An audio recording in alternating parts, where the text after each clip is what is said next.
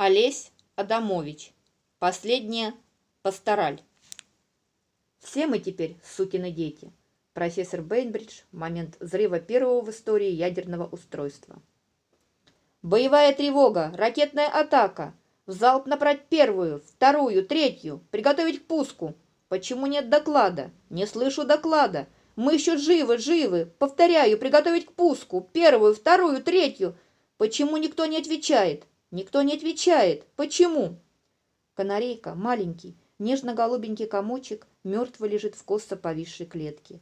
Большие и темные человеческие тела с удушенно-синими лицами и вытянутыми шеями обмякли в креслах у пультов. Чернеют и грудятся у стенки возле змеящихся труб. И только голос все убеждает. «Мы живы! Мы еще живы!» На белой полоске, нашитой поверх черной хлопчатобумажной куртки, а, возможно, темно-синий, полумрак все смазывает. Угадывается слово «командир». Тускло светятся лампочки подсветки. На табло появляется, но тут же исчезает игрушечный силуэтик ракеты. Человек снова и снова пытается вызвать его, удержать. «Набрать первую! Первую!» Телекамеры, установленные на основных жизнепитающих постах подводного корабля, передают лишь мутный полумрак и какое-то в нем шевеление. «Медленно, медленно двигаетесь! Что вы ползаете, как черви?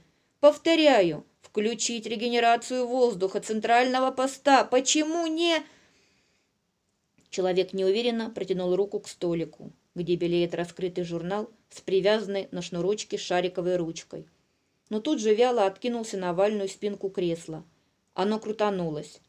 Теперь его гаснущий, искаженный мукой взор с неестественной пристальностью устремлен на лицо женщины.